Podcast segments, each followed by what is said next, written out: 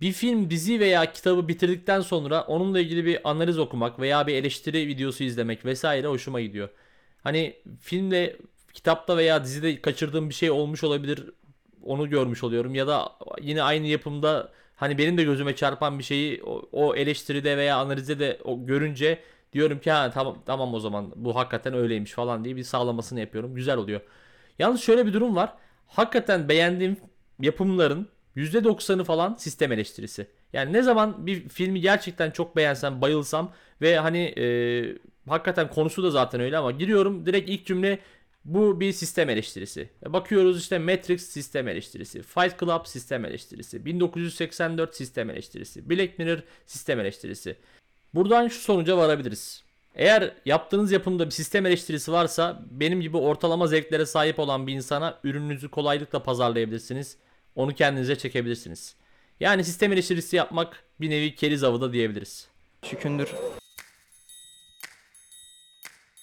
Çıkındır. Çıkındır. Çükündür. Çükündür. Şükündür. Onu da duydum ama şükündür. Şükündür. Çükündür. Şükündür. Jenerikten önce bahsettiğim yapımlar gerçekten sağlam birer sistem eleştirisi. Buna hiçbir itirazım yok. Ama bazen de hani bazı yapımların eleştirilerini veya analizlerini okuduğum zaman eleştirmenin hani durduk yere yani böyle e, taşın suyunu sıkarak çıkardığı bazı sistem eleştirileri vesaire mesajları var. Ben işte bunlara tilt oluyorum. Yani belki de artık eleştirmen hani yazacak bir şey bulamıyor ve kağıdı doldurmak için veya hani insanların hoşuna gitsin diye bir sistem eleştirisi falan yazıp geçiyor. Şimdi ben de mesela kendimi zorlayacağım ve birkaç yapımdan sistem eleştirisi çıkarmaya çalışacağım sizler için. Hazırsanız mahallenin muhtarlarıyla başlamak istiyorum. Yani mahallenin muhtarları gerçek bir sistem eleştirisidir. Yani temel mesela Fadime öldükten sonra hemen 5-6 bölüm sonra Şirin diye bir kız buluyor falan. İşte burada bir maskülinite eleştirisi yapılıyor. Aslında erkek egemen sistemin ne kadar çirkin olduğu, kadınlara toplumda verilen değer vesaire eleştiriliyor. Ee, öte yandan normalde demokratik yollarla seçilmesi gereken muhtar 20 senedir muhtar. Kimse de çıkıp birader hani bir seçim olması gerekmiyor mu falan demiyor. Adam sürekli muhtar. Ayrıca işini de doğru düzgün yapmıyor kanımca. Yani orada burada görüyoruz. Ayrıca e, mahalleliye tarafsız da yaklaşmıyor. Herkese eşit yaklaşması gereken bir siyasi figür olması gerekiyorken e, kaypakçılık yapıyor. Temelle kahvede oyun oynuyor falan. Burada bir belki de otokrasiye bir eleştiri vardı. Aynı zamanda e, pek çok gelin kaynana çekişmesi var. İşte Türk aile yapısındaki çatlakları gösteren değişik bir sistem eleştirisi. Tabii herkes anlıyor. Aynı zamanda şey var mesela çaydanlık var. E, ucuz iş gücü. Hatta bedava iş gücü. Belki bir kölelik eleştirisidir kim bilir. Şimdi gelelim bir başka yapımı incelemeye. Hababam sınıfı. Hababam sınıfı gerçek bir sistem eleştirisidir. Yani baba parası yemekten başka hiçbir boka yaramayan 27-28 yaşlarındaki lise öğrencilerinin yaptıkları bazı eylemleri konu almaktadır. Bu eylemler arasında gasp, bilgi yarışmasında hile, kopya çekme, yaşlılarla dalga geçme, engellilerle dalga geçme, genç bir kadın öğretmeni sistematik bir şekilde ve toplu bir şekilde taciz etme, sınıf arkadaşlarının gıdasını çalma, suçu başkasına atma, suçu başkasına atıp onun dayak yemesini sağlama, köylüye hakaret, bir öğretmenin milli duygularıyla oynama. Bakın öyle eylemlerden bahsettim ki küfür, sigara içme, okuldan kaçma gibi eylemler masum kaldığı için bunlara değinmedim bile.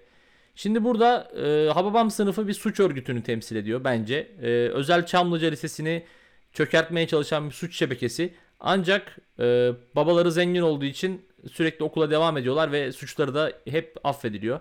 Mahmut Hoca sosyal devlet anlayışını temsil ediyor. E, devletin demir yumruğunu çetelerin üzerinde hissettirmeye çalışırken Hafize Ana kod adlı işte bu yapımda bence kolluk kuvvetlerini temsil eden şahıs Hababam sınıfı örgütüne yardım ve yataklık etmek suretiyle suçların örtbas edilmesini sağlıyor ve Özel Çamlıca Lisesi asla huzura kavuşamıyor. Tabi bir de Paragöz müdür var. O da kesin kapitalist devleti falan temsil ediyordur diye tahmin ediyorum. Öyle bir izlenim uyandırdı bende. Bu arada köylü shaming ederek insanları aşağılayarak çıldırttıkları Ahmet'in atandığı Çekmeköy İlkokulu'nu da hani yenilemek için e, biliyorsunuz e, kamyona atlayıp Hababam sınıfı üyeleri Çekmeköy'e gidiyordu. Ve benim burada bir sorum var. Neden Eylül ayına kadar beklediniz abi? Neden yaz, yaz tatilinde yapmadınız bu işi? Yani siz bence biraz okuldan yırtmaya çalışıyor gibisiniz sanki inşaattan ziyade. Ya da ne bileyim yani illaki inşaatta bizzat sizin mi çalışmanız gerekiyor? O kadar babanız zengin. Birilerini ayarlayın onlar yapsın. İlla yani şey yapacaksınız. Okuldan yırtacaksınız. İlla ekstra aksiyon yaratacaksınız. Ama işte bu örgüt böyle arkadaşlar. Fena gitmiyoruz değil mi? Yani bence iyi uyduruyorum. Güzel e, analizler yapıyorum. Dolayısıyla devam etmek istiyorum. Çılgın Bediş'le devam edeceğim. Gerçek bir sistem eleştirisidir Çılgın Bediş. Eğitim sistemini her şeyden önce eleştirir. Çünkü okulda toplam 3 öğretmen vardır. Ve bu 3 öğretmen de genelde aşk meşk zart surt işleriyle ilgilenirler. Müdür yardımcısı mıdır? Müdür müdür bir kadın vardı. O mesela aynı zamanda matematik dersine giriyor. Ne alaka? Hani onun dışında bir rehberlik hocası var. Bir de beden eğitimi öğretmeni var. Ee, burada bir de Necmi Dede diye bir karakterimiz var. Torunu Bediş'in arkadaşlarını sikmeye çalışan iğrenç bir insan. O da yine bir tipik erkek egemen sistem eleştirisi. İşte erkekliğin ne kadar e, çirkin bir şey olduğunu gösteriyor. E, testosteronun zararlarını gösteriyor. Öte yandan Banu diye bir karakter var. Bu toplumdaki güzellik normlarının ne kadar çağ dışı olduğunu gösteriyor. Banu sürekli aşağılanıyor. Banu çirkin olduğu için otomatikman aynı zamanda aptal da oluyor falan. Son olarak Bediş her bölümde en az bir kere olmak üzere diskoya giderdi. Ama Ma aile yani anası, babası, dedesi, kendisi, arkadaşları komple diskoya giderlerdi, dans ederlerdi.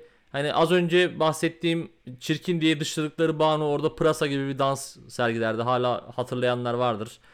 Böyle bir enteresan bir ortam ama bir de yani ne olursa olsun diskoya giderlerdi. Mesela o bölümde bir cenaze mi var? Hiç problem değil. Akşama diskodayız. Necmi dede mükünün götüne bakacak. Ya da ne bileyim ertesi gün Beliş'in sınavı mı var? Hiç problem değil. Diskoya gidilsin, eğlenilsin. Ertesi gün nasıl olsa zaten 3 tane hoca var anasını satayım.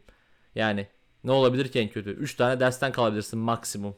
Bu da toplumun yozlaşmış eğlence anlayışına ince bir eleştiridir diyelim ve geçelim diğer dosyamıza. Sıra geldi Cennet Mahallesi'ne. Cennet Mahallesi tam bir sistem eleştirisi. Bu dizide 7 karakter 7 ölümcül günahı temsil ediyor.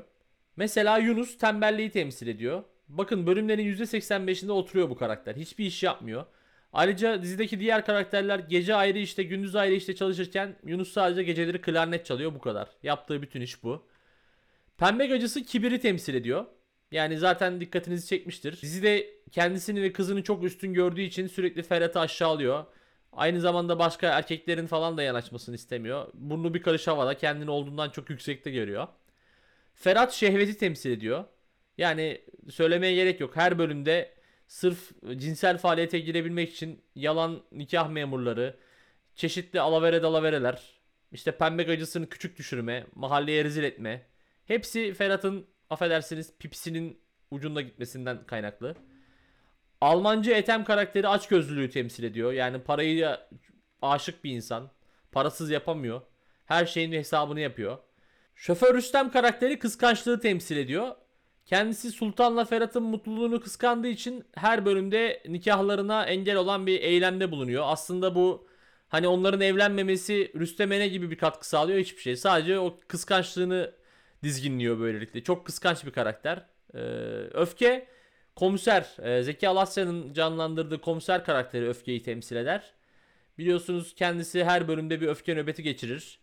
Ee, daha sonra bu öfke kişisel bir duyguya dönüşür ve bu kişisel hisleri de e, mesleki hislerinin önüne geçer. Hatta bir bölümde o kadar öfkelenir ki neredeyse öle yazar. Ama son anda kendisine kan bulunur. Ve benim favori günahım olan oburluk. Oburluğu da Menekşe karakteri. Yani oynak balina temsil ediyor. Zaten söylemeye bile gerek yok. Zaten pembe tarafından da bu yeterince dile getiriliyor dizi boyunca. Ele alacağım son dizi bizimkiler. Ben bu diziyi tam 12 sene izledim ve benim kişisel e, izleyici kariyerimde diyelim en uzun izlediğim dizi. Bu dizide bir apartman metaforuyla aslında toplum yansıtılıyor ve bu toplumdaki çarpık ilişkiler aslında toplumun içindeki sistemin dinamikleri de eleştiriliyor. Dilerseniz başlayalım.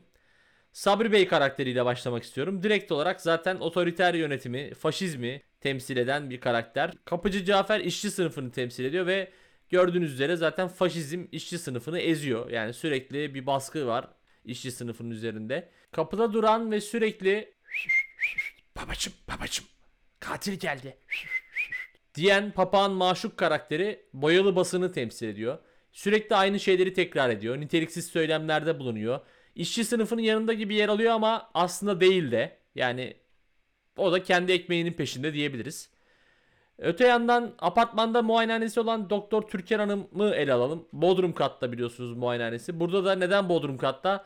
Çünkü işte sağlık sisteminin ülkemizde geldiği yeri filan temsil ediyor gibi geldi bana. Bilmiyorum tam emin değilim yani. Belki de etmiyordur ama hani baktığınız zaman işte sa- sağlık sistemi yerlere altında, ayaklar altına girdi falan gibi bir şeyler diyor olabilir. Şimdi üst katlara çıkalım biraz. Almancı Davut ezberci eğitim sistemini eleştiriyor. Biliyorsunuz kendi gerizekalı olduğuna sürekli olt 6 kere 9 olt Dumkov falan diyor. İşte aslında burada çarpım tablosunu ezberlesene ezberlemesene. Çocuk zaten kafayı yemiş meme filan göreceğim diye uğraşıyor. Aynı zamanda tabi buradaki Halis karakteri de bir amcılık eleştirisi. Bunu da e, göz ardı etmeyelim. Yani her ne kadar e, mükemmel bir anne tarafından da yetiştirilmiş olsa babası da hani kendisi üzerinde böyle bir ahlaki e, otorite kurmaya çalışsa da Halis amcılığından vazgeçmiyor ve yumuşak yumuşak falan diyor. E, aynı zamanda bir de Almancılarda kalan takkeli bir gerizekalı yeğen var. O da işte e, Türkiye toplumundaki bireyselleşemeyen e, bazı erkek figürlerin eleştirisi olabilir gibi bir his var içimde. Şu an tam da emin olamadım. E, Cemil var mesela zaten herkesin bildiği meşhur Cemil. Bir önceki podcast'imizde de bahsettiğim götü yanan karakter Cemil. Apartmanın sarhoşu net bir şekilde alkolizm eleştirisi. Aynı zamanda e, alkoliklerin e, toplumdaki yerini de çok iyi temsil ediyor. Hiç kimse sallamıyor. Herkese laf atıyor ama herkes he he deyip geçiştiriyor. E, tek zararlı olduğu kişi kendisi ve eşi maalesef. E, bu da bir alkolizm eleştirisi diyebiliriz. İşte katil zaten e, faşist yönetimin korktuğu, e, apartmanda belki de en büyük söz sahibi olan, aynı zamanda işçi sınıfının da içten içe hayranlık duyduğu, aslında mafyayı temsil eden bir mafya karakteri zaten baktığınız zaman. Tak Tak Sedat var. Onun yardakçısı, yalayıcısı, efendim söyleyeyim yalakası. O da yavşağın önde gideni. Şükrü Bey ve ailesi burjuvazi temsili. Biliyorsunuz son derece modern bir aile. Klasik müzik dinliyorlar.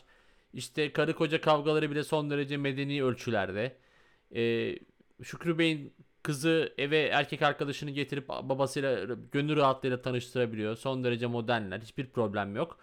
Ama e, evin küçük oğlu Ali ilginç bir şekilde bütün gün günlük tutup apartmanın analizini yapıyor. Yani sen çocuk yaştasın, ergensin, ne bileyim bir karşı cinsi bir keşfetmeye çalış, bir bedenini tanı, ne bileyim oyun mu oyun oyna en azından. Sen işi gücü bırakmışsın yok Cafer amca böyle yaptı, Sabri dayı böyle yaptı. Yani böyle günlükler tutuyor. Çok değişik bir çocuk.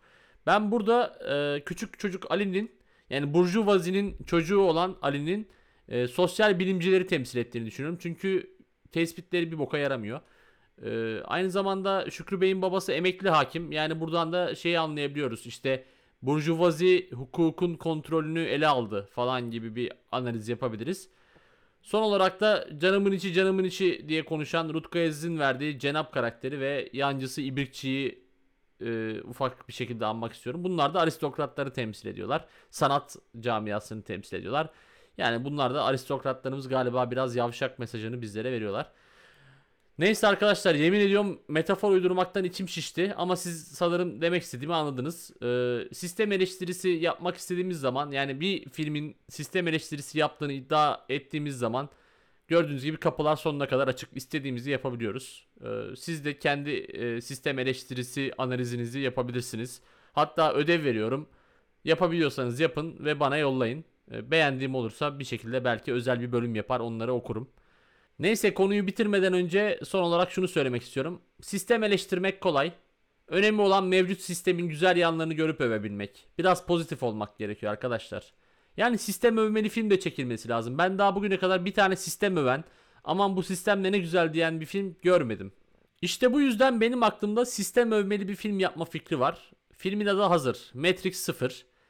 Neo öncesi dönemi anlatıyor Matrix'te. Birkaç kişi simülasyonda olduklarının farkında ve bundan memnunlar. Yani diyorlar ki abi sahte mahte ama adamlar çok iyi yer yapmış. Çok iyi tesis yapmış. Bak yemek yiyoruz. Yediğimiz önümüzde yemediğimiz arkamızda. Çok güzel tesisler var. Sıcak sular var. Kaplıcalar var falan diye böyle sistemi övüyorlar. Daha sonra şerefsiz Morpheus bunları uyandırmaya çalışıyor ama bunlar uyanmak istemiyorlar. Böyle bir film projem var. Neyse yapımcıları bekliyorum yani senaryo hazır.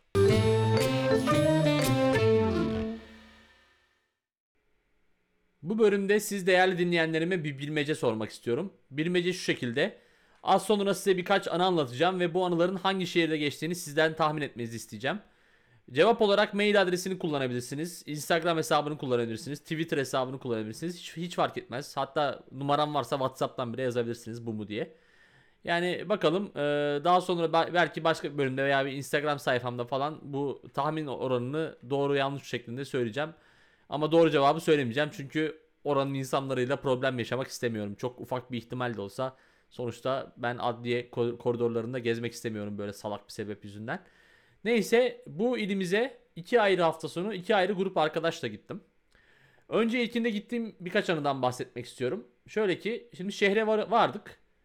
Ee, bu gezi işlerinin heveslisi, organizatörü arkadaş gitmeden önce zaten TripAdvisor'dan her şeye bakmış. Nereye gidilir, ne yenir, ne içilir falan. Daha varır varmaz dedi ki arkadaşlar buranın meşhur bir kahvaltıcısı var. Buraya gidelim. Tamam dedik gidelim. Ee, işte e, oranın dedi işte şu su meşhurmuş, bu su meşhurmuş. Şu an bu isimleri veremiyorum. O yere hakkında bir e, fikir sahibi olmayın diye. Neyse gittik. Daha sonra işte orada e, siparişi verdik. Bir garson kız vardı. O işte böyle ufak ufak bir şeyler getiriyor. İşte si- siparişleri getiriyor. Biliyorsunuz kahvaltı sofraları Türkiye'de biraz şey oluyor yani. Şovlu oluyor. 38 çeşit peynir falan. Neyse işte bu arkadaş da hevesli ya TripAdvisor'da şey okumuş.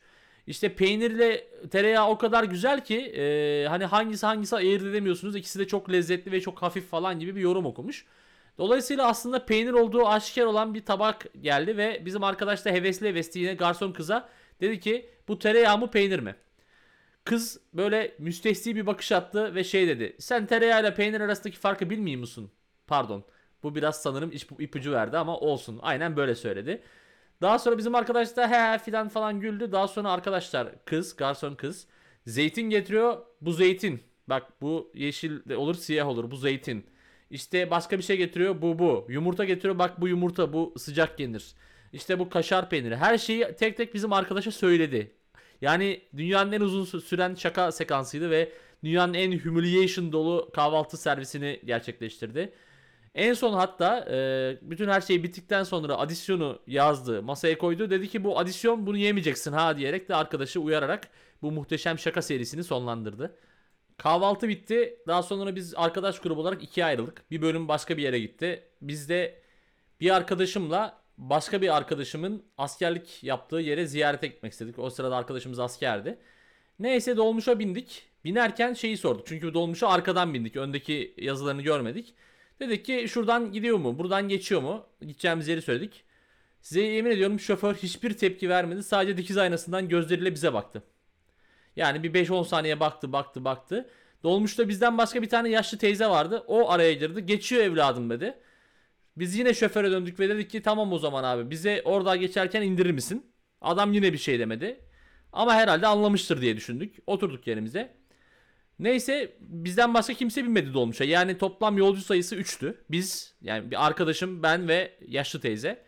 O, dolmuş hareket etti. Daha sonra biz giderken e, hızla geçerken bir yerden teyze şoförü uyardı. Bunlar burada inecekti diye. Şoför bizi unutmuş. Yani yolcularının %66'sını sallamayan bir adamdan bahsediyorum.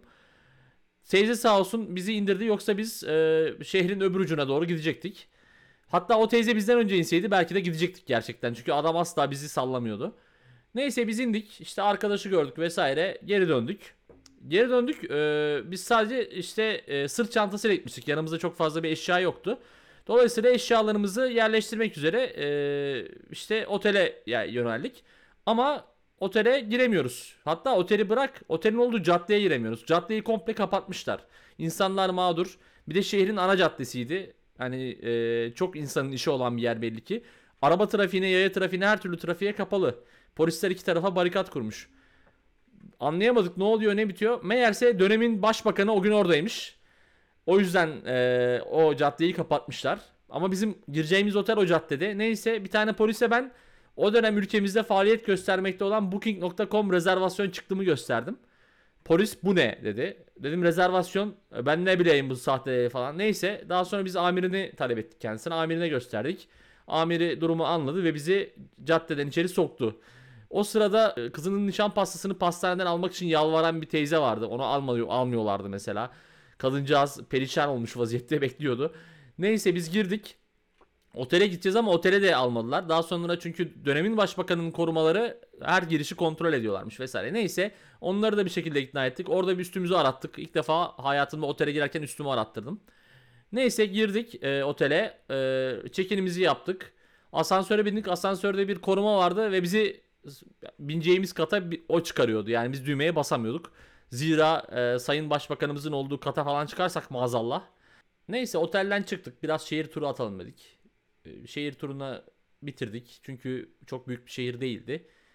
Ertesi gün uçağımız olduğu için online check-in yapmamız gerekiyordu. O zamanlar e, cep telefonundan check-in yapmak pek mümkün değildi. Akıllı telefonların böyle yeni yeni çıktığı ve her teknolojinin olmadığı yıllardı.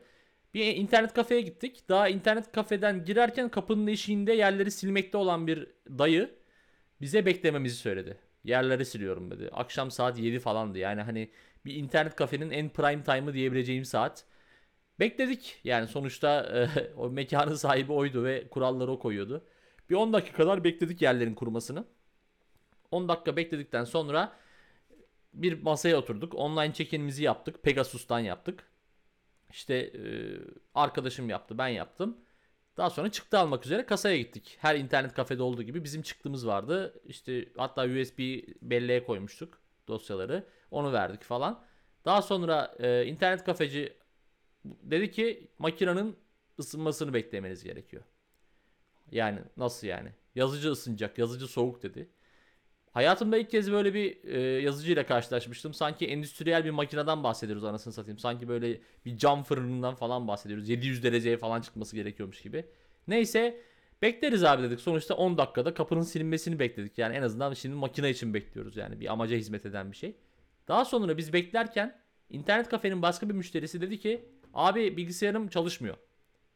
Şimdi Normalde bir internet kafeci refleksi en kötü ihtimalle bir bakar ne bileyim bir remote connection'dan bağlanır bir bilgisayara bakar falan. Bu sadece kafasını olduğu yerden şöyle bir dışarı doğru çıkardı. Kasanın arkasından görüyor. Yani ekranı göremiyor. Sadece bilgisayar kasasının arkasının ışıkları falan görüyor. Kafayı çıkardı, uzattı, baktı. Işıkları yanıyor orada işte dedi. Daha sonra kafasını tekrar olduğu yere çekti. Muhteşem bir müşteri hizmetleri anlayışı. Yani hiçbir çözüm yok, hiçbir geliştirme yok.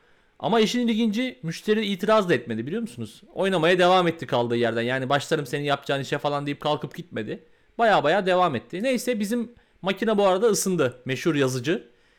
Daha sonra tabi internet kafeci arkadaşımız, abimiz dosyaları açtı. İki dosyayı da açtı. iki pdf dosyasını açtı ve şöyle bir yorumda bulundu. E bunlar aynı. Şimdi ben bir an emin olamadım. Baktım hayır aynı değil. Yani şöyle söyleyeyim tabii ki dosya şablonu olarak ikisi de aynı firmadan alınan uçak biletleri olduğu için aynı. Ama isimlerimiz farklı, koltuk numaralarımız farklı vesaire. Yani Pegasus her müşterisine ayrı bir bilet şablonu oluşturmuyor maalesef sayın abicim. Diyemedik tabii ki. Yok yok bunlar ayrı, aynı değil falan dedik.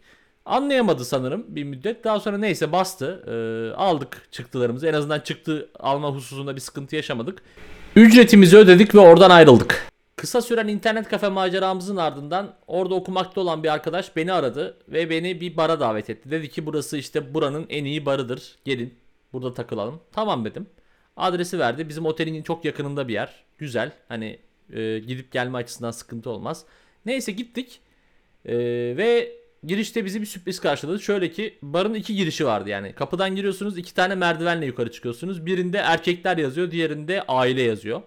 Yani bu durumda aile tabii bir çekirdek aile veya bir ne bileyim de- dede nine filan gibi bir düzlemde olamayacağına göre yanınızda kadın var mı yok mu anlamında aile anlamına geliyor. Bu da benim hiç anlamadığım bir olaydır bu arada. Hani kebapçılarda falan da yazar ya aile salonumuz vardır.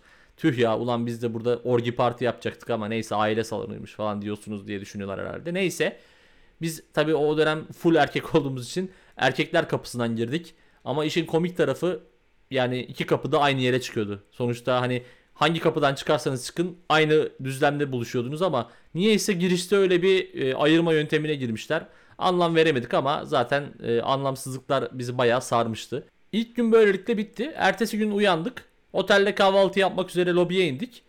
Ancak dönemin başbakanı o gün orada olduğu için otelin kahvaltı salonunu kilitlemişler. Daha doğrusu bloke etmişler yani başbakan için. E, biz ne yapacağız? E dedim bari dışarı çıkalım. Dışarıda yiyelim. Tamam dedik. Neyse çıktık. E, başka bir yere oturduk. İlk günkü yere değil başka bir yere oturduk. Buradaki garson abi biraz daha değişikti. Çünkü kendisinde menü getirmek gibi falan bir şey olmadığı gibi siparişleri de şu şekilde alıyordu. Ne yiyeceğiniz? Sadece bu soruyu soruyordu. Mesela yanında çayı otomatik getiriyor. Hani çay içecek misin içmeyecek misin diye bir soru bile yok. Direkt ya ağzının ortasına dayıyordu çayı. Tabi bu esnada hani hoş geldiniz, beş gittiniz, afiyet olsun, cart curt gibi söylemler asla yok. Dayı düz.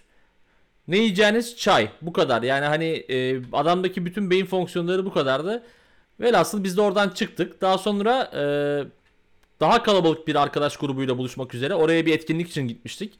O arkadaş grubuyla buluştuk. E, bunlar da bir otelin terasında içiyorlar. Biz de gittik. İşte biraz söyledik, içiyoruz falan. E, bir grup rakı içmek istedi.